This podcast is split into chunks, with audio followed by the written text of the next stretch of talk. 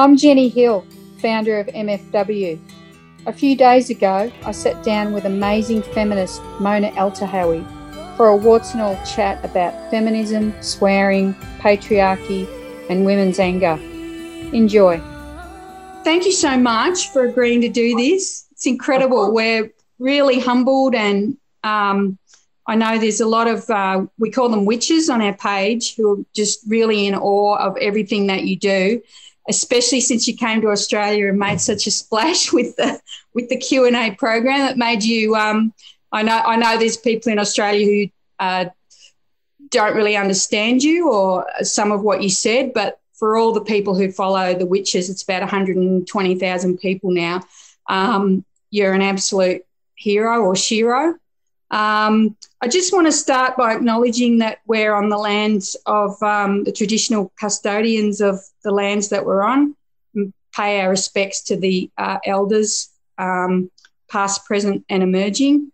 Uh, I think we're both uh, speaking from lands that were never officially ceded. So I uh, want to clear that one up for a start. Um, let's start, Mona, by talking about swearing because that's one of the things that uh, you and the Mad Witches have in common. Um, you have probably heard the story about Mad, how the Mad Witches started. Do you know that story? Did we talk about Tell that? Uh, so, uh, the Australian immigration minister, a guy called Peter Dutton, um, sent a text message about a woman journalist to another politician, another male politician, um, but he accidentally sent it to the woman journalist instead and that message called the journalist a mad fucking witch. So that's how MFW started. Um, and that obviously got out in the media and it, and it was a big joke. So obviously the Facebook page is about, you know, taking back the power of swearing, the power of women being witches, uh, to, to not use the word witch as an insult. Um, and and just to embrace that you know women have the right to anger, the right to swearing, and I'm fairly sure that you're going to agree with some of those sentiments as well. so why well, do you use swearing? Well, Jenny, first of all, um, thank you for having me and welcome to everyone. And I'm going to start in the way that I start everything. You know, in the before times when I was in a hall full of people or anywhere else, I would always say, hello, my name is Mona Eltahawy. My pronouns are she, her, hers. And this is my declaration of faith fuck the patriarchy. so I always begin everything like that. I establish that as my declaration of faith, you know? And I do that for several reasons. One, because I understand how rare it is for a woman to be at a podium anywhere. Two, how even rarer it is for a Black, Indigenous, or woman of color, such as myself. Three, a woman of Muslim descent, again, such as myself, and a woman with all of those identities who gets up on that podium and very unapologetically says, fuck the patriarchy. All of that for me, uh, you know, over the years, the more and more I say it, the more I recognize the power, the political power of profanity and the necessity of profanity because I consider swearing and profanity and vulgarity in language, you know, it's called various things depending on where you are in the world. I consider all of that a form of civil disobedience. It's like the verbal equivalent of civil disobedience. So I go out there and I'm in, I insist on turning upside down civility and politeness and niceness because we have to recognize how all of those things work to uphold the power and the primacy of patriarchy, of racists, of basically the men in power. And in Australia, they would be white men. And they're exactly the group of people who got that episode of Q&A, the now famous episode of Q&A banned for many reasons, including the 10 times I said fuck. Yeah and yet there's been things on that show um, you know we could we could both list them you know the time when we had an, an australian government minister openly denying climate change um, you know with the number of lies misinformation uh, open sexism open racism yeah. uh, on that show and yet it's you saying fuck that's the problem. You know, right? Just right. I mean, there, there is nothing polite about racism. There is nothing civil or polite about misogyny. There's nothing polite about violence against women and queer people. None of these, there's nothing polite about poverty. You know, none of these things are polite or civil. They are the true profanity. But saying fuck or swearing is considered so awful and so out there that mm. we have to be polite even when our humanity is being called into question, even when our dignity is being squashed, and mm. we have to be polite to those who are basically threatening our humanity. And I say, fuck that. I will mm. not be polite to anyone who doesn't acknowledge my full humanity. Mm. And that's um, one of the things I've learned in the last few years is that that silencing of people for for profanity or for anger is actually it's a, it's a form of abuse, isn't it? That's mm-hmm. what you know. I've done some research into you know domestic abusers, family abusers, that kind of thing. And one of their tactics is to sort of turn anger back on you know someone is is being abused or is even being belted or whatever and as soon as they complain about it the abuser turns that back on them it's exactly the same tactic isn't it it really is it, it's another form for patriarchy to control us, you know, like the control. When we look at women, whether we're talking about cis women or trans women, when we look at the ways that we are controlled and shrunk, you know, the space that we can hold is a shrunken space. And that kind of shrinking also extends to our language. And I always remind people that depending on the intersections of oppressions within which we fall, the more shrinking happens to us. So when you're talking about a Black Indigenous woman of color, when you're talking about a working class woman, when you're talking about a disabled woman, when you're talking about, you know, all the various ways that patriarchy oppresses us, the more under the, the more oppressions that we fall under, the more we are controlled, whether our body's controlled or our language is controlled. So you look, you know, I often hear from women who write to me and say, you know, as a black woman, I can't swear as freely as a white woman or as a working class woman, I have to be really careful to be extra polite in my language because of the ways and the stereotypes and the forms of control that working class women are subjected to. So it's a really interesting kind of lesson in the ways that patriarchy and its various oppressions are used against us, including in the ways that we can and cannot express ourselves. So, is your solution or one of your solutions that you think women should try to express that a lot more? I mean, obviously, some women have boundaries of, of their own safety and, and things like that, but mm-hmm. you're saying that women should try to be more angry, try to be try to swear more, be more unapologetic. And yeah. how do you how do you how do you suggest that women do that, women who are frightened to do that or who feel like they can't? Right. Well, you know, in my book, The Seven Necessary Sins for Women and Girls, I have the first chapter is anger. So, like the first sin, obviously it's not a sin. If anything, these are the seven virtues. But, you know, I call them sins because yeah. these are things, these are attributes and qualities that women are not, women and girls, and also queer people. But I'm, I'm focusing, when I say women and girls, I also talk about trans people, not just. Of course. Yeah. So these, these are attributes that women and girls are discouraged from. We're not supposed to be that or want to be that. And the first so called sin is anger. And it's not the only sin because you can't begin and end with anger because anger in and of itself will just eat you up it, it can be corrosive.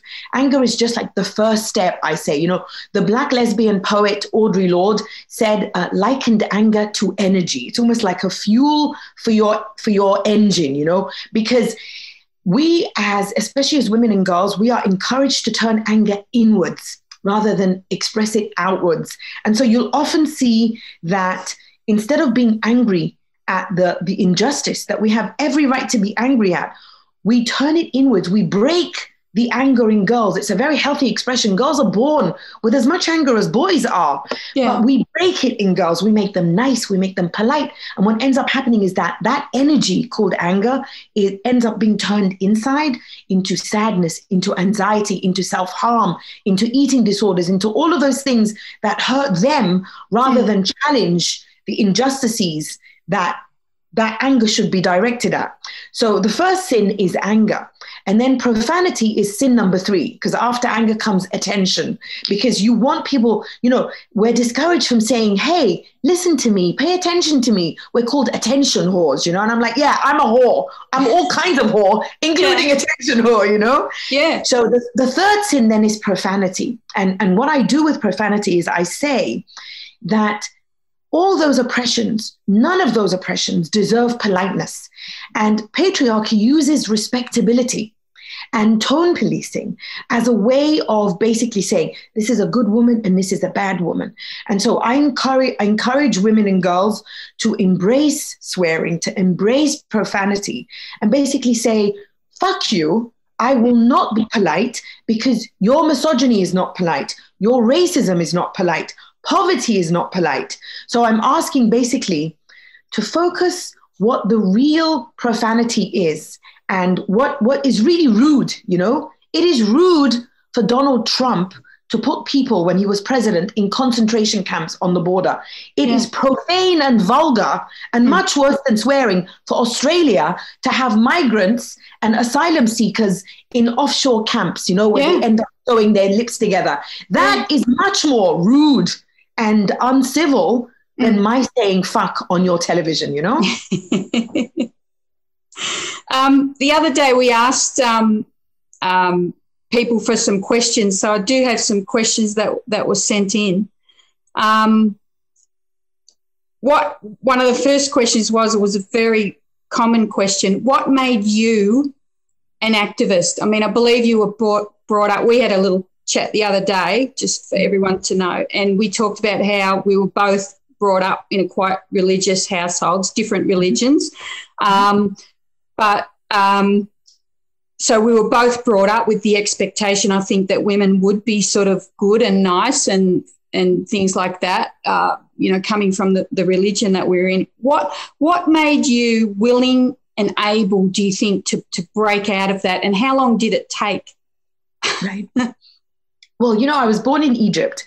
And I think before I even recognized what, you know, gender equality or feminism or any of that was, uh, one of the earliest lessons that I got at home, and yes, I was born to a Muslim family that was an observant Muslim family, but I also got a very early lesson from my mother in that she and my father met. So, university and higher education, all, all education in Egypt is free. And my parents come from like solidly middle class families. We don't come from, from wealth. So my parents met at medical school, which, like I said, is free in Egypt. And they, they married very soon after they graduated. And then everything they did in their career, they did together. So they got their master's degree together, again, free in Egypt because education is free. And they both got government scholarships from Egypt to go to London to get their PhDs in medicine. So when I was seven, we, we, uh, we moved to London. And one of the earliest lessons that I got was my teachers, most of whom were women at the height of second wave feminism in the mid 1970s in London. They kept asking me, What does your father do that brought you to London from Egypt? And I would always reply really proudly, My mother and my father brought us to London, you know, yeah. because they both got scholarships to come to London. So yeah. even at, at, the time, you know, I didn't put two and two together, but I realize in retrospect now that they had such low expectations for an Egyptian Muslim woman, which is my mother, you know. And there is this Egyptian Muslim woman who is studying for a PhD alongside her husband in London. So I realize in retrospect now that I grew up in a home where those low expectations didn't apply. My parents were shoulder to shoulder you know, when yeah. it came to their professional careers. And then when I was 15, we moved to Saudi Arabia, and that was such a shock to my system. I say that I was traumatized into feminism.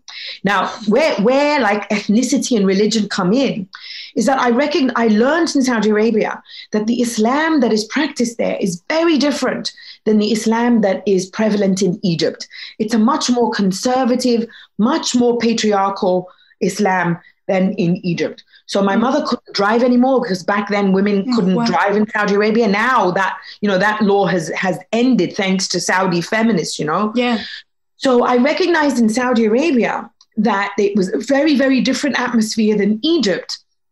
and that feminism was going to i fell into a deep depression because of just this like this all prevailing misogyny and feminism truly saved my mind jenny and it was feminism by women from my ethnic and faith background. So i discovered feminist books by egyptian feminists and a, a particularly well-known moroccan feminist who showed me that these were arab muslim women or North African Muslim women who are feminists. And that really, like, that brought the word feminist into my mind. And so I, I, I, recognized something was very wrong when I was 15. I was traumatized into, okay, fuck this shit. And then I found the word for it in these feminist books when I was 19 at my university in Saudi Arabia. Wow. That's fascinating. You never look back from that. So, did you actually start you know, swearing and being angry and those sorts of things at that age? Well, I, I would say I started being angry at that age. Started being angry. Yeah.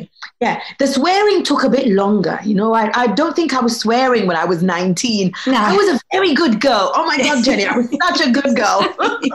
yeah. I'm trying to work out um, how, like, I, I swear a lot on the page, obviously, when I write posts and stuff, because that's what MFW is all about. Mm-hmm. But I don't do a lot, a lot in real life, which is sure it's socialization. I mean, if I'm I'm a bit of a Jekyll and Hyde. If I'm if I'm angry on the page, there's no reason why I shouldn't do it in real life. But I don't think I've got your bravery. So I'm trying to work out how you how you make that leap into that bravery of just being fuck you bastards, like you know, in person as well as in writing?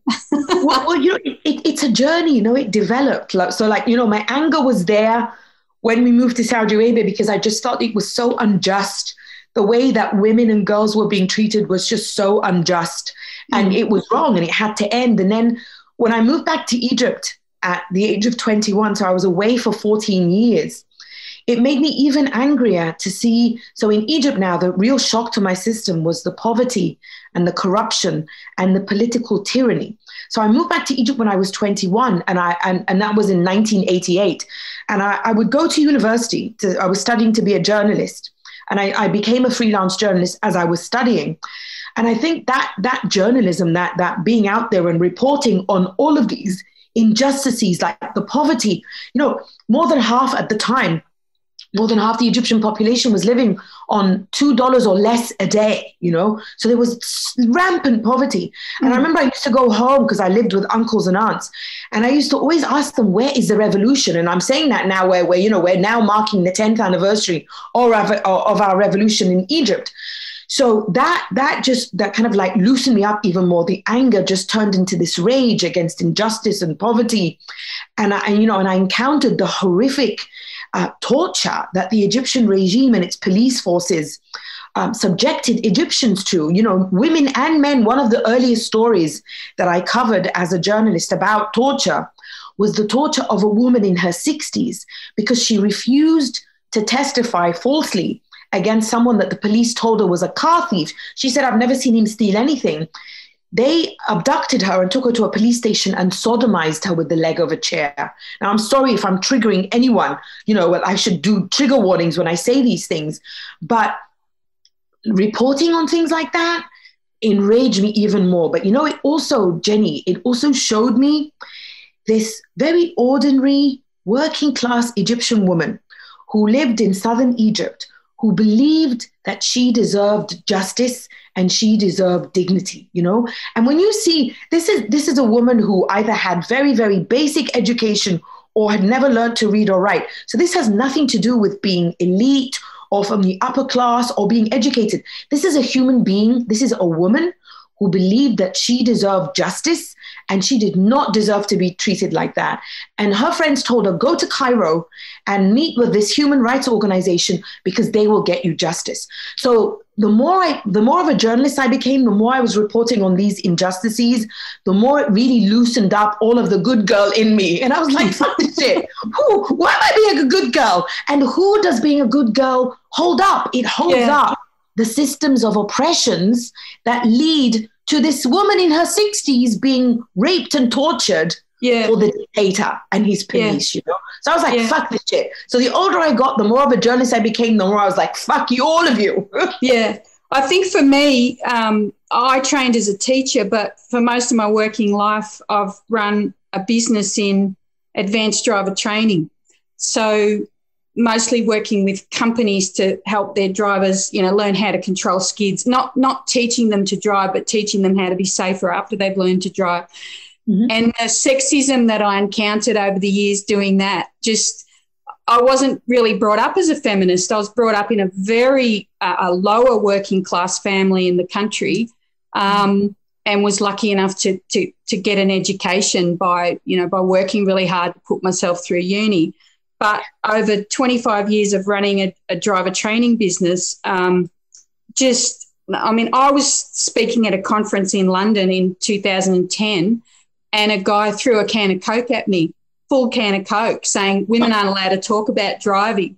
Um, you know, I've, I've been working in classrooms with guys where, you know, they walk in in the morning to do a course with my company and they thought I was the tea lady, you know, like helping them make a cup of tea. And then I'd stand up the front and start lecturing to a class of, say, 30 guys. You know, a lot we did a lot of apprentices, a lot of salesmen. So our classes were predominantly males, and their mm. faces would just go white when they realized I was the trainer. People would get up and men would get up and just walk out and refuse to be trained by me. And wow. that happened over and over and over again for 25 years. And I think obviously none of that is as is as bad as the abuse that you're talking about. But I think all of us who who are who are trying to to do something in whatever sphere, there mm. seems to be something in our heads that that clicks a button, doesn't there? Because I, mm. I just like, you know, I'm working alongside this male instructor. I'm actually better than him. I'm probably twice as good as him at my work, but you won't take that from me just because I'm presenting as a woman, you know? like it's just yeah. I it's find it hard. outrageous. Mm-hmm. It's yeah, it's just hard to get what whatever it is that you're doing when you treat it as less, just mm-hmm. for being woman or a woman, or just for being of color, or just for being queer. Yeah. The the enragement of it, I think that's always been in my head as you know the injustice, but uh, um, it takes a while to to ramp up, doesn't it? no, yeah, it really does. And you know, the older you get, the more you realize, like in all of these spaces, that we're talking about that cisgender heterosexual men and it's you, and you know they're, they're usually able-bodied and you know they mm. come from affluent backgrounds you know they they're socialized with a level of entitlement that is just astonishing yeah. you know they're told the yeah. world is yours yeah. that they they own our bodies, they own our time, they own our attention, they own our affection. And if they don't get those things that they're socialized into believing is basically their natural birthright, mm. that's when they hurt us and that's when mm. the rage comes you know mm. and it's just it's, it's fucking unbelievable it's yeah. like no i yeah. do not owe you my time yeah. i don't owe you my attention you know and they don't even mine as well yeah, and they don't. They don't. The, probably one of the biggest things that's enraging is you can't explain it to them, can you? They don't. You can't see what you can't see, what you've never experienced. That's why the education's yeah. so hard. Well, that's why I tell them, you know, when when people talk about patriarchy, I tell them it's it's like asking a fish what is water, and the fish is going, what are you talking about? What's water? Because of course the fish never stops to think, oh wow, my entire life is lived in this thing called water that gives me you know life and like the equivalent of oxygen and all of that. And so that that's what patriarchy is to try to explain it to men and especially men who most benefit from from patriarchy. Because I think all men think that they all benefit from patriarchy and they don't understand that many of them don't which mm. is why I always say that feminism for me is the destruction of patriarchy. It's not just equality with men, because there are so many men who aren't free, you know, because they are because they're men who are black, indigenous, or of color, or they're men from working class backgrounds and don't have the the, the affluence and the wealth, or the, they're disabled men, or they're gay or bisexual men. Do you know what I mean? So there's all of these oppressions, and so I I, I tell people to imagine patriarchy like an octopus And the head of that octopus is patriarchy. And each one of the tentacles is one of the oppressions that patriarchy uses. Now, depending on, you know, how many of those oppressions affect you, you are going to be you know, under more of a tighter control of patriarchy. Mm. But it, once you see patriarchy as that octopus, it becomes very obvious that we should all destroy patriarchy, you know, not yeah. just women, because yeah, patriarchy actually benefits very few people. Yeah. I actually have, um, I've got sons who are twins. Um, they're 26 years old. They're both very gentle souls. Mm-hmm. And I think particularly Australia is a very blokey sort of country. Um, and both of them, we've had discussions about how they they sort of don't really feel that in some ways they fit in as very creative, gentle young men. And I can see how um, it's it's damaged them. It's damaged their confidence and and things like that because they're not so much into all the you know the football culture that's that's in that's in Australia. Um, I mean, they're amazing. I'm so happy to have sons like that, you know, yeah. who are yeah. uh, one's a musician, one's a writer. Mm-hmm. Um, but I, I, can really see firsthand how damaging that is too. So it's, it's certainly it's about men too, for sure. Oh, yeah, absolutely. I mean, the patriarchal socialization that goes into it to create, you know, we now we, we have words for it, like or phrases for it, like toxic masculinity. Toxic, yeah, right and just and the, the kind of expectations and the way that it pushes men into these very very narrow confines of what it means to be a man mm. and it's and, and it obviously it's much worse for women who are cis or trans or you know people who are non-binary but but you know but there is a there's this hierarchy of harm yeah that it causes to so many of us. And, and that's mm. why I think that's the importance of feminism, you know? And yes. we always have to kind of like hammer home just how harmful patriarchy is mm. and, and, and the importance of dismantling it everywhere that we are. The big elephant in the room for me, and I'm sure it is for you too, is two issues, which are race and class. I mean, obviously, there's others, you know, mm. um, the LGBTQ and obviously the disability sphere are two other enormous spheres, but race and class are two really enormous things. I noticed that on the MFW page, the most pushback that we get by far is when we post something which is critical of white women. Mm-hmm. So, for example, I'm very well aware that 54% of white women voted for Trump. Mm-hmm. Um, I'm sure it's the same percentage or higher in Australia who voted for our terrible fascist government. Yes. Um, I've tried to educate myself quite a lot on how women um, women often vote with patriarchy on a lot of issues. White women do because it, because they're living with their oppressor. Mm-hmm. Um, you know, women are sort of the only the, the main class group that actually lives with their their their oppressor and marries their oppressor, if you like. So they align with those goals as well. And so, you know, that that obviously you know all this way more than I do. But the pushback that we get on the page from people saying not all white women whenever mm-hmm. we post on these issues is just overwhelming. I notice if we ever say something that's critical of white women, we might get out of out of 120,000 people, we might get a few hundred who just flounce and walk away because they're like, you know, women, I think white women, and this is really true in Australia as particularly, are very focused on patriarchy, very focused on oppression towards themselves, mm-hmm. but a very large percentage, I don't know if it's more than 50%, but it's probably a lot more than 50%, are folk, uh, refuse to see how their own behaviour plays into that. Their own behaviour often hurts women of colour and queer women and disabled women.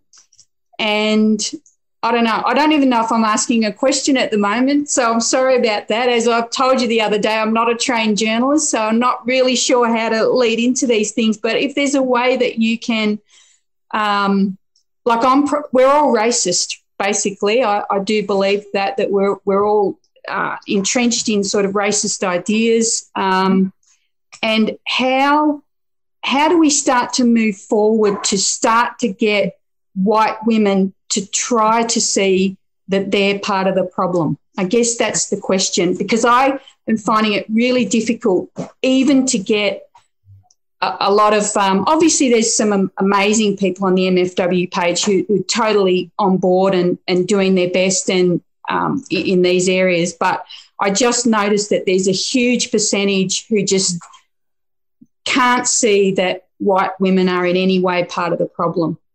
Right. Does that make yeah. sense? it, it, does absolutely. I mean, and, and it, it's such an important and such. It's like walking into a minefield because because of the hashtag not all women types, you know, or not yeah. all white women. Yeah. And and because because so, for a lot of white women, it's all about misogyny and that's it. It's all about, like you were saying, how patriarchy affects them and that's it. And they mm-hmm. don't see, it's very difficult for them. In the same way that I said when we talk to men about patriarchy, it's like asking a fish about water. For a lot of white women, they don't see how they end up trumping their race over their gender and benefit from doing that. And they benefit from doing that because their proximity, like you said, they marry their, their oppressor. And so they want their husbands or their brothers or their sons to continue to benefit from what patriarchy gives them because that benefit trickles down to them. And they don't see how, in upholding, especially, you know, white supremacy, they are then hurting so many other women and people who are not white generally including men you know and uh, and other people mm. so that that is such an important issue and you know in the US um, during the insurrection on January the 6th one of the things that um, I, I know other people have written about it as well but one of the things that I wanted to write about the most on my newsletter feminist giant mm. was the role of white women in the insurrection. I saw that. It was amazing. And, and, it shocked a lot of people because they didn't stop to think, you know, because in the United States, as I'm sure in many other countries, white supremacist violence is rarely taken seriously. So for the longest time in the US, it was uh, the, the, all the focus on terrorism of any kind was yeah. on Muslim terrorism, you know, profiling Muslims and that kind of stuff. Muslims inside the US and outside the US. And the same in Australia, right? And so when the Christchurch massacre happened, much like, you know, when we have mass shootings in the US or now the insurrection, people suddenly go, oh, how did we miss this? And they missed it because they don't, you know, they've refused to take white supremacist violence seriously. Mm. And if white supremacist violence by men is not taken seriously, by women, it's taken even less seriously. Because white women historically have been given the presumption of innocence, you know? And in yeah. the United States, if you trace it all the way back to the days of slavery, white women were complicit you know, mm. white women are now, uh, in so many history books have shown us now, white women are, are known to have owned enslaved people. White women were right there side by side with white men who also owned enslaved uh, pe- uh, people, men and women and children, and just like the complicity of white women because they recognized that it benefited them. So, whether you look at it historically or whether you look at it in contemporary times, it's a really necessary subject to to unpack you have to mm. and mm. so and i'm sure that there is a parallel discussion in australia that needs to happen where you you point out like you said the amount the percentage of white women who vote for white supremacy mm. and, and then i think we begin to unpack that by you know in the past we would say why do women vote against their interest but they don't vote against their interest we have to mm. start saying no they actually vote to maintain their interest because their, their interest is whiteness and mm. upholding whiteness. Mm. So I think one another way that we um, dismantle and unpack that is to include more and more Black, Indigenous, and women of color. So I'm glad that we're having this conversation because obviously I'm not white. And so when I say this, you know, one of the reasons that what I said on Q&A, and I said it, and there were other people of color too. Now, Nayuka is an indigenous, non-binary person, and mm. there was also a Muslim woman, Hannah, yeah. who was a Muslim woman. So we are all three people of color and one person was indigenous and they were also non-binary you know if i if i was a, a white woman who was saying what i said i don't think it would have upset the people who complained to the ABC as much as it at, at, the fact that I said it. Yeah. So I'm saying it as a woman of color. I'm saying it as a woman of Muslim descent, and I'm saying it about white men and not just about Muslim men. Do you know what I mean? Yeah. So if I had sat there and just talked about Muslim men in Egypt being Yeah. violent against women, oh, Yeah. they would have clapped for me. Yeah. They would have said, Mona, you're so brave. Oh Yeah. my God, look at Mona exposing the men of our culture. Yeah. I came to Australia and I talked about white men. And I said, Scott Morrison is a white supremacist. And they Yeah. were like, oh my God, how dare you? Do you know what I mean? So, Well, you so- know, sorry, you, you know the woman who's been one of the most vilified in Australia is Yasmin Abdul Magid. Yeah, Yeah. she basically had to leave Australia. She had to leave the country just for one, it was a four word tweet, but people took it that she was criticizing Australian soldiers. Other Yeah. people have said far worse, you know, well, not that it wasn't bad anyway, what she was saying, it was true. Like what But- you said was black. true. Yeah. But she's a black and Muslim woman, right? yeah. So, so, and that that's another way of also pointing out to white women who are in denial Hmm. of how their whiteness benefits them. Is that you say, look, look what happened when Yassmin had to leave the country. Look what happened when Mona and Nayuka and, and, and you know all of when it's a black indigenous or woman of color who was saying this. Look at the ramifications and the price that that woman ends up paying, or that non-binary indigenous person ends up paying Hmm. and compare that to when a white woman. Now, obviously, white women will experience misogyny. Look what happened to your former prime minister. But Mm. I'm saying that there is much, a much bigger space that is given to white women. So include and center Black, Indigenous, and women of color as much as possible, Mm. so that white women are then confronted with a discomfort that is necessary to change. Because, Mm. you know, I recognize that when, when I was speaking on the ABC, you know, there, there's an immediate immediacy to television because it's there in your living room, right? Mm. When there's a woman in your on your TV screen uh, uh, in your home going, fuck this and fuck that and fuck you, fuck you, fuck you, and how many rapists must we kill? Yeah. That makes you uncomfortable. But that Yeah. is a good discomfort, you know, because change comes about from discomfort. And when that discomfort comes from someone you're not used to hearing from, Black, Indigenous, and people of color, that discomfort is multiplied Mm. because you're not used to having a person from those places make Mm. you uncomfortable. And that's why the white women on Mad Fucking Witches leave because you're making them uncomfortable Yeah. because you're you're insisting that they confront the privilege that they have and they don't see that privilege. They don't want they to. just see misogyny exactly But why? Wh- What I see those people as, and if they watch this broadcast, some of them will leave again probably because they won't like me saying this. But any, of- it's got to be said.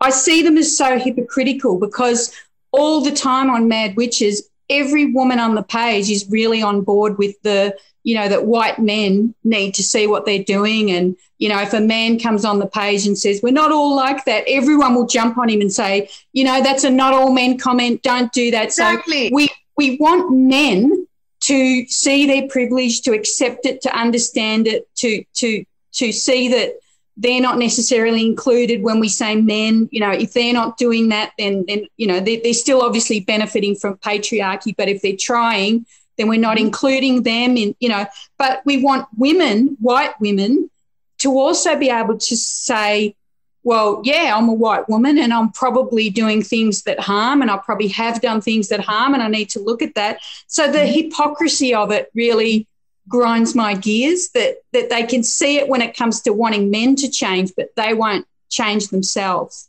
yeah yeah and and it's all about mm, uh, putting them face to face confronting them with a privilege that they refuse to see so yes of course they're affected by misogyny as we all are as women but they have the privilege of not having to deal with race and if Mm. they're women who are affluent and come from you know upper class or upper middle class they don't have to con- they also don't face the, the oppressions that someone from working a working class background have to also confront you know Mm. so when and and you know we all have we all live with various forms of privilege so i have privilege that comes from being able bodied you know Mm. and it's impossible for me to be able to imagine what it's like to go through the world in, in, in the body of a disabled person. So I have to confront that privilege that I have Mm. by centering the experiences of disabled people, you know, because Mm. they're going to, the, the tentacles of that octopus that I was talking about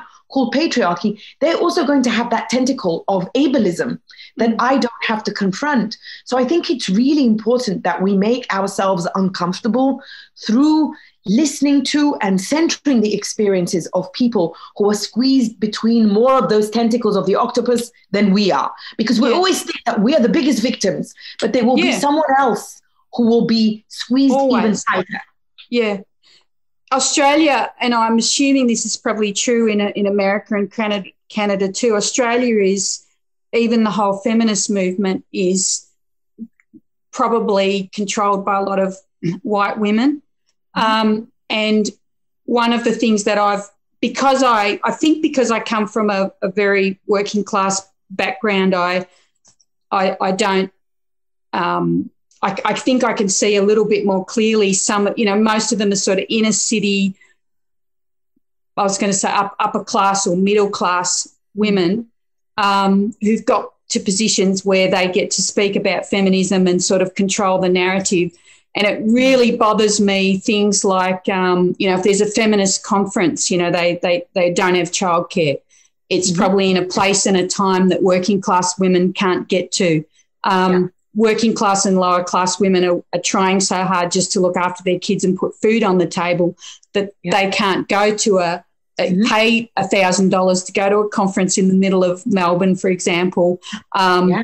even down to things like, you know, that there might not be a lift in the building, you know, for someone in a wheelchair. There, there's all yeah. that as well. But certainly um, there are people who are starting to address some of those things. Mm-hmm. But, but the working class thing, the class issue, I see it almost totally absent from mainstream feminist discussions in Australia. Is that true over there as well? It has been for a long time. And I think that, that, you know, that's one of the reasons that feminism has to just be shaken up, you know, on a consistent basis. And when we hear from people, you, do you remember a few years ago there was a book that came out in this movement called Lean In by Sheryl Sandberg, who was on the board of Facebook, you know?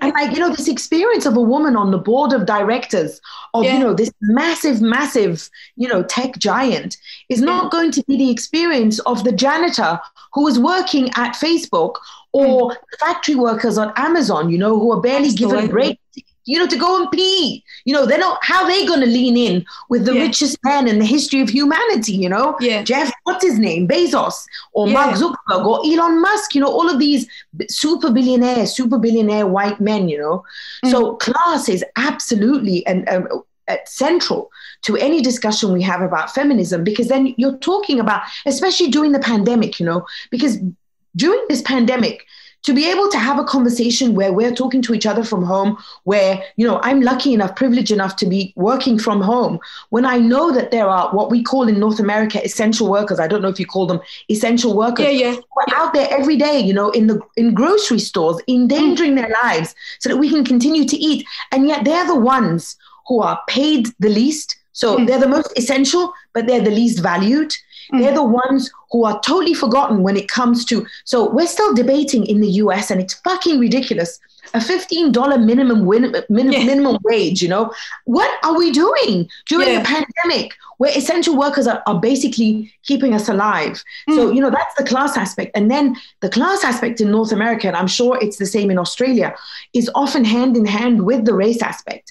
Because when you're talking about essential workers now in the US and the pandemic, the pandemic has disproportionately affected Black people, Indigenous people, and people yeah. of color. Yeah. And especially women from those communities, you know. So when you look, you, you you look at the pandemic, and what the pandemic has done is it's taken all the inequalities that we were comfortable ignoring before and has exacerbated them. Because in the United States, the highest death tolls have been disproportionately in those communities, Black, Indigenous, and people of color. It's the same know? here. It's terrible. And then when you look hmm. at also rates of incarceration, the rates of incarceration for Indigenous people in Australia are similar to the rates of incarceration for Black, Indigenous, and people of color in the US. So, on every level, you're hmm. talking about groups of people who fall through every crack that as feminists, we should be saying, no, this mm. cannot continue to happen. And that's why we have to insist that feminism tackle more than misogyny, because it's, it's about much more than just misogyny. And this is where white women have to stop, stop talking and listen.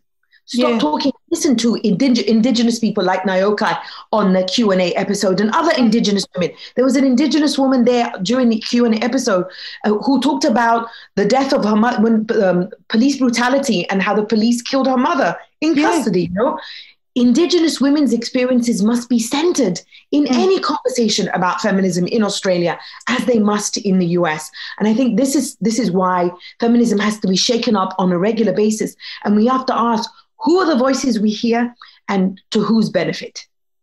Yes. Yeah, I, I totally agree with that.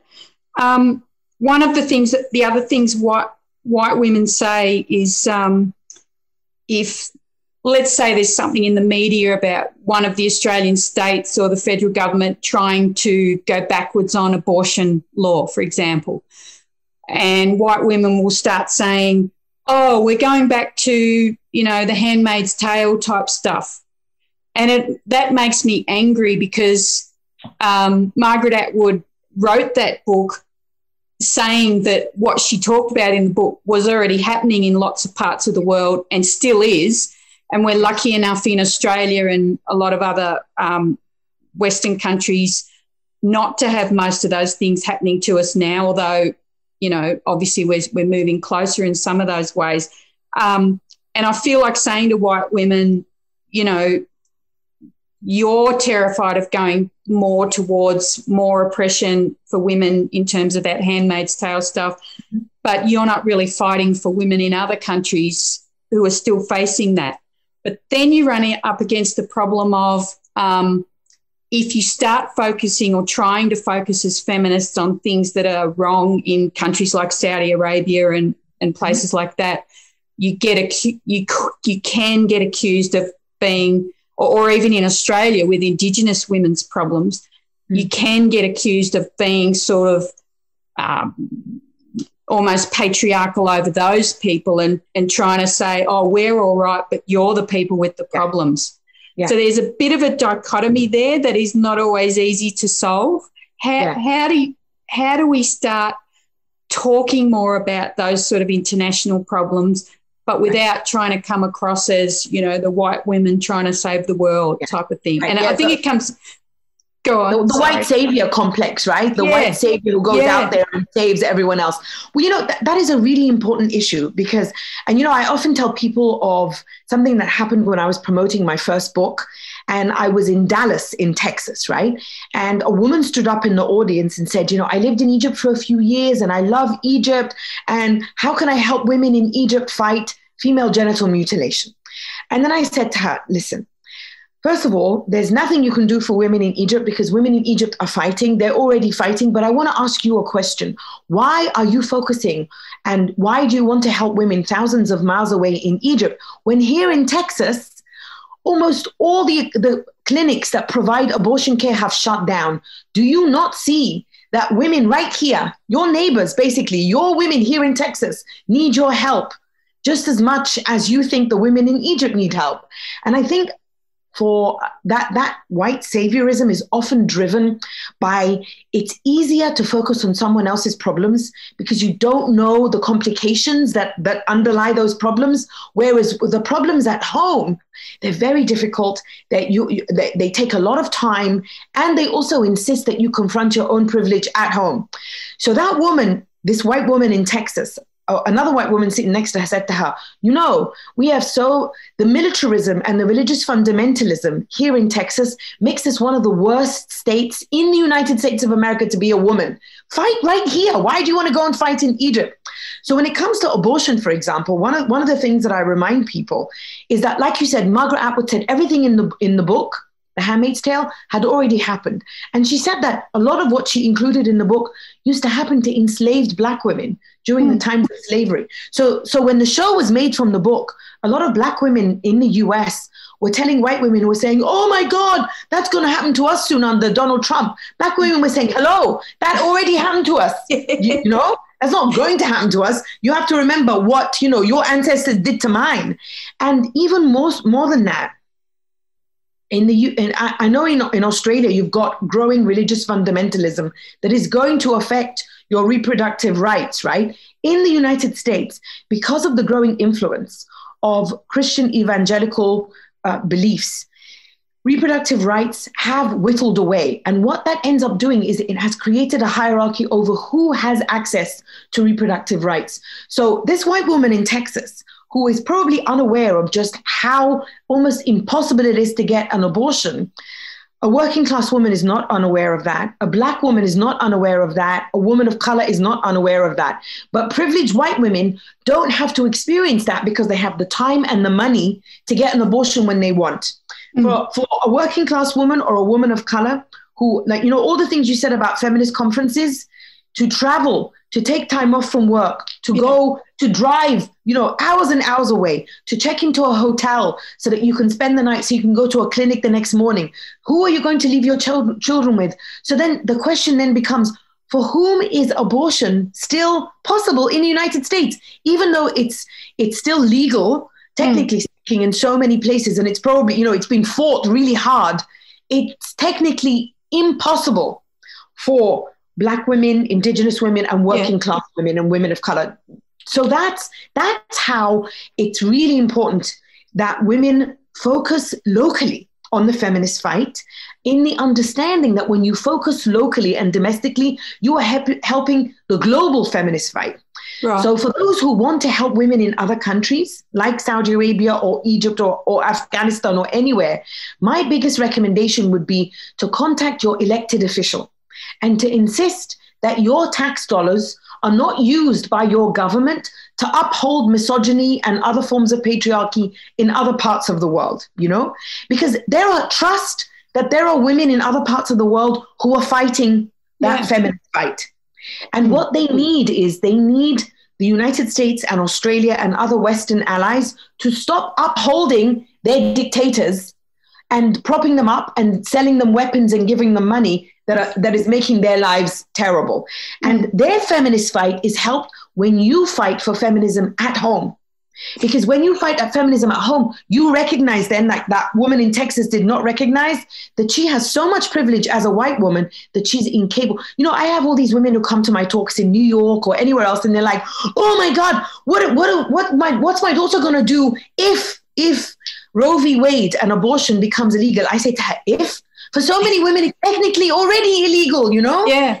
That speaks to a level of privilege that has made her completely oblivious yeah. to the reality on the ground. So always recognize that there are women in your own neighborhood, in your own state, in your own country who could use that allyship mm. that you don't have to export and that won't make you a white savior. But to avoid being a white savior, say when it comes to indigenous women and women of color in Australia, the best way to ensure that you don't do that is to center indigenous women and to ask indigenous women how best can I be, you know, more and more people are not using ally anymore. They're using this great word, word accomplice because you, you want to be an accomplice in dismantling patriarchy.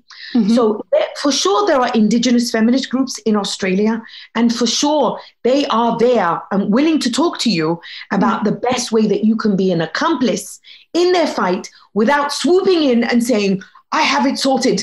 I have all the solutions. I will rescue yeah. you from whatever, you know? Yeah, no, of course. I don't know if you heard the story about um, in Tasmania, I think it was last year, a woman who worked for a cricket organisation was sacked because she tweeted on a private account, nothing to do with the job, but on her private account, about the fact that uh, Tasmania had shut down all their public abortion clinics. I think they still had one at a private hospital, but they all the public you know government funded clinics were shut and i believe they still are to this day so anyone who wants an abortion from tasmania obviously it's an island they have to fly to melbourne um, and that's just you know how shocking that is and she was trying to raise awareness of that and she got sacked for it Wow. Yeah. Well, see, that, that's patriarchy at work. And, you know, and everything I said about women in the US who are unable to access abortion applies to Tasmania. Who yeah. can afford to fly from Tasmania to Melbourne, take yeah. that time out, buy a plane ticket. Who are they going to leave their kids with? So there, there are issues in Australia that yeah. deserve a feminist fight before yeah. the feminist fight needs to go somewhere else, you know. But it's it, it's much easier to point over there and say, oh my God, it's so bad over there. And then white patri- white supremacist patriarchy in Australia, as it does in the US and Canada, will also often say, you should be grateful you live in Australia and not Saudi Arabia, you know, to get you to shut up. Yeah. So they will lecture you about how great it is to live in Australia because mm-hmm. you know it could be much worse. You could live in Saudi Arabia, and and yet when a woman speaks up about how abortion access has been lost in Tasmania, she will be fired, you know? Yeah. Because she's talking about issues at home and not talking about over there. It's much easier to talk about over there, you know? So you fix the problems in your own country and that it helps put pressure on other countries. It's the same way our own disgusting Prime Minister Scott Morrison right now, since Trump was voted out of office, I think there's there's the most enormous pressure already coming to bear on Scott Morrison, who's a huge Trump fan and ne- never denied that. Um, you know, uh, Australia is even worse than the United States on issues like climate change and those yeah. um, refugees and similar things. Um, mm And so now Scott Morrison is being he's now compared to um, Joe Biden, who obviously we all know is not perfect in a lot of ways, but you know is a lot better than Trump. Um, and Scott, the, the pressure already in only a couple of weeks on Morrison to start acting on climate and things is just mm. enormous, you know, and that, that's how Good. it works, isn't it? Yeah, no, absolutely. You know, I, I fully believe the local fight strengthens the global fight. And that's how we become, and we also inspire each other. You know, Jenny, a few weeks, so uh, um, Argentina, in a historic move, decriminalized abortion. And that has inspired Polish women who are in, engaged in their own fight against their Huge fascist far right yeah. government that has basically banned almost it's an almost total near ban on abortion, and uh, and Polish women have been long protesting against it. Last year they were protesting. They started yeah. a revolution basically. So uh, it was a couple of weeks ago. They were marching in their streets wearing green handkerchiefs in honor of the Argentinian movement that, de- that pushed for the decriminalization of abortion. And they said, you know, we're doing this because we were so inspired by the Argentinians. And the Argentinian feminists said, if we could, we would have come and marched with you. So when we see each other's fights, we mm. inspire and we strengthen each other. So when we see Australian feminists fighting against you know those restrictive abortion laws that will strengthen and inspire polish women that will strengthen and inspire us women and mm all of those local fights mm. plug us into this global feminist movement. And that's yeah. what I fully believe that you have a fight right there where you are, and you are important right there where you are. Thanks. Yeah, I like to think so. One of the things we're really pleased about is um, that what what MFW actually did for the first three or four years we existed, it was really just you know posting on issues of feminism and violence against women and things like that. But then in August last year, um, no, sorry, August 2019, we started a campaign against a guy called Alan Jones for all the terrible misogynistic and racist things that he'd said. And we ran consumer boycotts. So we, um, as a group, wrote to all the companies that were advertising on his radio show and told them that we wouldn't buy their products and services while they, as we say, they fund the lies and fund the hate. And by May 2020, he was sacked from that show. And that was a huge achievement to us because we, we got him off the air. So now we've sort of graduated. Um, you know, obviously the witches wanted us to keep going because that's actually a concrete thing that we can that we can mm. do. It's all very fun, like just yelling on Twitter, but it's ultimately not that productive. So now we see ourselves as a campaign group and we're yeah. going after, um, we're, we're now running a campaign against Rupert Murdoch. He's our main um, protagonist. But um, a couple of weeks ago, um, and this follows years of uh, huge action by Indigenous groups in Australia and others, uh, talking about a guy called Eddie McGuire who who's a football commentator and uh, he was the president of it, one of their biggest football clubs, and has just been saying terrible racist, sexist, and homophobic things for 10 or 12 years is a bit like Alan Jones. Um, he said that a woman journalist he would pay to see her drown. Oh. Um, Wasn't he, he called, just fired? He just got, well, he just got fired uh, the day before yesterday. Ah, yeah. So he's so, the one I've been seeing on social media. Okay. Yeah, Eddie Eddie wow. McGuire. So he um, um, and we don't claim a huge part in that because, as I said, there's been a number of groups over the last few years, um, uh, you know, helping with that campaign. A, a group of 70 Indigenous uh, people signed an open letter that was sent to him or, or to the club um, that really had a big impact. But what we started doing a couple of weeks ago was everything we do is, is this sort of consumer boycott route where we write to the um, Collingwood Football Club have sponsors and partners. So we started writing to them saying, you know, Nike, Subway, um, big insurance company, um, Emirates Airways. There's about a dozen big companies and mm. all our witches started writing to them saying we won't use your services and i think mm. nike in particular has been known for trying to do some action in the, the racist the race space in the last few years uh, with colin kaepernick and things like that um, yeah. and we like to think that that had a bit of an effect in helping helping get him sacked because that's what ta- it's money that talks isn't it um, yeah. it's money white powerful white men Mm-hmm. The only language they seem to understand is money. Yeah. Um, and tr- attempting to take away their income or their money um, frightens them more than anything else. So that's the way in which we're, you know, we're, we're quite proud that we're trying to trying to change things in our own little way in Australia. Yeah, and we're seeing in the US um, just in the last few weeks this fantastic uh, move that that companies like Dominion are suing Rupert yeah. Murdoch. Fox, yes, that's yes, fantastic. Yeah, yeah. We're, we're watching yeah. all of that.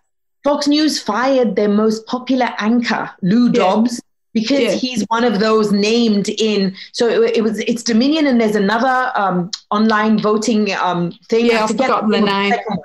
Yeah. So because of their one, and it's like two billion dollars they're suing for, something like that. And Fox News fired the guy who brings them the most eyes on the screen. It's yeah. been incredible. Yeah. Good. So we're yeah. we're watching that. That that could maybe bankrupt Rupert Murdoch, and you know, if, oh, if he can't operate, then we we wouldn't have conservative governments in Australia. I mean, it's only him yeah. that that causes those governments. Um, yeah. I wish I should let you go in a minute because oh, this has just been amazing. My head's spinning. I just love everything that you say. One of the things, the questions that I got, and I really wanted to ask you this as well, was um, how do you reconcile that you're you're fighting for women? Your your main, obviously, your platforms are you know race issues and LGBTQ issues but your main issue is misogyny and patriarchy. Um, uh, and, and obviously, they're all tied together. But how do you reconcile how exhausting it is for you yeah. to fight misogyny on behalf of white women, mm-hmm. and yet white women are in some ways hurting you? Does that make sense as a question? How do you it reconcile does. that? Well, you know, I tell you, um, I, I, moved. To, I moved back to Egypt in 2013, and I lived there until 2017 for, for the Egyptian revolution, because the, the the revolution, I believe, continues but um, the revolution is usually associated with the year 2011. I mean, yeah, and we're now celebrating the 10th, 10th anniversary. But I moved back in 2013 because I wanted to be involved with feminism on the ground and write my book and fight the, the regime directly and also tell the regime that they didn't terrify me because in 2011 they broke my arms and sexually assaulted me during a protest in November, right? So I moved back to say, fuck you, I survived, I'm back, you know, and you're not going to terrorize me away from my own country. So I lived there until 2017. And then I often tell people, and this is only semi jokingly, Jenny, but, but there is a kernel of truth to it. I moved back to the US to fight Donald Trump because Donald Trump was the president at the time because he, you know, he got elected at the end of 2016. And I moved back in 2017 and Donald Trump would call the fascist dictator of Egypt my favorite dictator. So I had a fascist dictator in my country of birth and a fascist who wanted to be a dictator in my country of naturalization. So I was like, you know what? Donald Trump has much more power than, than Sisi in Egypt. So I'm going to go back to the US and fight the head of the Hydra, you know, like the octopus, Donald mm. Trump. But I also say, again, like I keep saying semi jokingly, I said, I'm moving back to the US to rescue white women because I'm now doing the reverse white saviorism. I moved back to the US to save white women. Yeah. from, from their, their refusal to see their complicity in white supremacy, their complicity in white supremacist patriarchy. Because, mm. you know, all the statistics, like we've talked about, you know, show us that they consistently vote for the white supremacists. Donald Trump in the presidency, Roy Moore in Alabama, Brian Kemp against Stacey Abrams in Georgia. Yeah. You know, we have the numbers to back us up. Yeah. And then I said, you know, I've come back to save you because clearly you know white feminism has failed you because because look look what happened we, we keep losing you because you keep choosing your race over your gender. So mm. Mona's come back now to save you as the intersectional feminist giant. And you know, and I say this deliberately because yeah. I know that I piss off a lot of white women, you know, when I point out their complicity in white supremacy. And then I know this pisses them off, this arrogance of I'm coming to save you, because I'm now reversing the mirror, because they constantly want to come and save Egyptian women. And I'm like, fuck you, stop yeah. doing the white supremacy and leave Egyptian women to us, you know? So yeah. I, I do all of that, but I, I do it intentionally because last year when Donald Trump nominated and successfully Amy, Con- uh, Amy Coney Barrett, mm. I keep forgetting her name because we jokingly call her now Amy Coney Island, you know, after Coney Island in New York. but her name is Amy Coney Barrett, right? Yeah. So after he successfully nominated her, I wrote an essay asking if Amy Coney Barrett was a Muslim, you know, what, what, what, how would people would have reacted to her, you know? And obviously she would have been called a zealot because she mm. is, and she mm. would never never have been nominated for or win a lifetime position on the highest court in the land, you know? Yeah.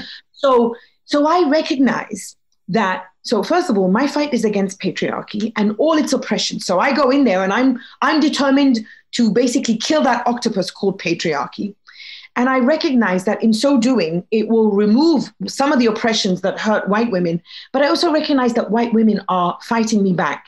And the way that I fight back and I force them to recognize their complicity is through reminding them of the hypocrisy and the double standards. So I write an essay titled If Amy Coney Barrett Was a Muslim, and I tell them white women, so white liberal women in the United States, are more concerned about Muslim women, preferably over there somewhere far away so they can go save them, than yes. they are about, you know, the, the, the misogyny that they have to fight in their own homes and in their own lives. And then conservative white women, they pathologize in Muslim women the very things they accept out about their own lives. Because, you know, yeah. conservative religion anywhere deals with women the same way. But mm. conservative white women in the US are very happy with obeying their husband, with having their husband as the head of the household, with all of this bullshit. Mm. But hmm. then they point to Muslim women and say, ah, look yeah. at Muslim women. And oh, their husbands make them do. And, and I'm like, are you fucking kidding me? It's the yeah. exact same thing, you know? Yeah. So so that's what I do. So what I do is I reverse that arrogance of the saviorism just to show white women how absurd it is to think that you can go save someone when you're not even saving your own self but that i also show it show that what i'm doing is part of my fight against patriarchy generally because one of those tentacles in the octopus is white supremacy white supremacy and racism. So whether white women like it or not, my fight is against that octopus. My and my fight will be successful because I will continue fighting, and I'm a tenacious optimist.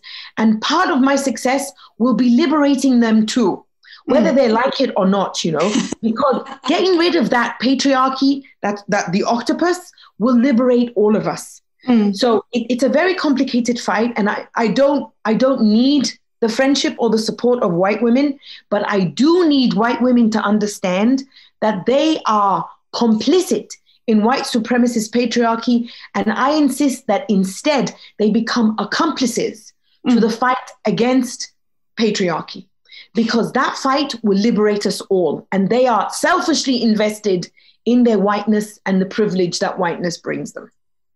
Do you think it helps that what what we've all seen even I mean this has been going on for years obviously this white supremacist stuff from the shooter in New Zealand and who came from Australia um, you know, to to other things. But now with the insurrection at the U.S. Capitol and and and some things that are happening in Australia now too, um, that white people or some white people are starting to see that you know that's a that's a these are terrorist organisations who are worse than what we've all historically called terrorist organisations. Yeah. yeah. Well, I'm I'm hoping they do because you know one of the things that is coming out more and more is how central QAnon, you know, this conspiracy movement mm. has been to upholding white supremacy and to the insurrection. Because for the longest time, so QAnon, you know, and I know that the, one of the one of the aides to the wife of your prime minister is a, a QAnon person, right? Because yeah. Australians have been telling me on social media. Yeah. So in the United, you know, before the insurrection, this is how QAnon was reported on. In that, so first of all, in 2019, the FBI called QAnon a terrorist threat. So it's a very serious thing, right? But the way that US media, including Elle magazine, including Slate, including the Atlantic magazine, they would look at it as basic, basically a bunch of suburban white or white suburban women, mostly mothers. Because this movement now, even though it was started by this person, we don't know who it was, we don't know who Q is, but someone online, the movement is now largely driven by white suburban women. So this is a movement that is deemed a terrorist threat by the FBI that is driven largely by white suburban women. And yeah. we don't talk about that. No.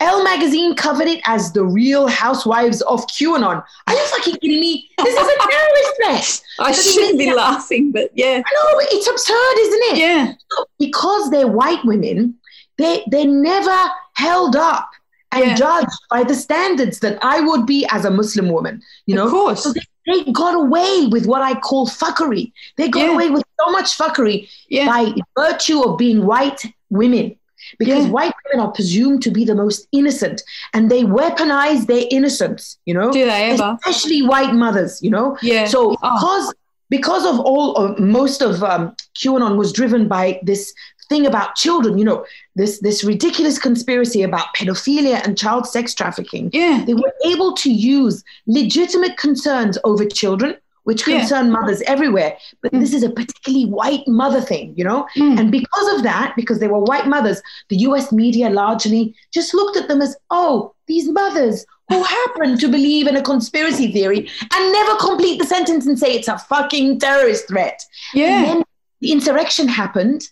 And then you see all of these white women of QAnon at the Capitol, you know, being involved in yeah. a terrorist uh, yeah. violent attack yeah. an attempted coup. And then I think finally now, some people, we still some. have to drag the rest, are going, oh my God. You know, mm. after all, it took a fucking insurrection to mm. get them to recognize, you know. So th- this is why white women have to understand that their whiteness has allowed them to get away with so much.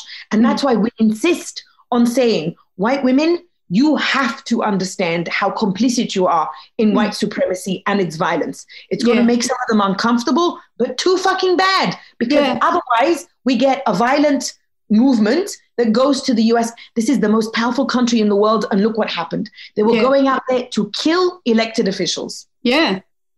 Oh, that's it's it, yeah, it's all true. And the biggest fight we had on our page was the day that we said that um, we put up a post saying that we um, would not argue against the use of the word Karen for white women.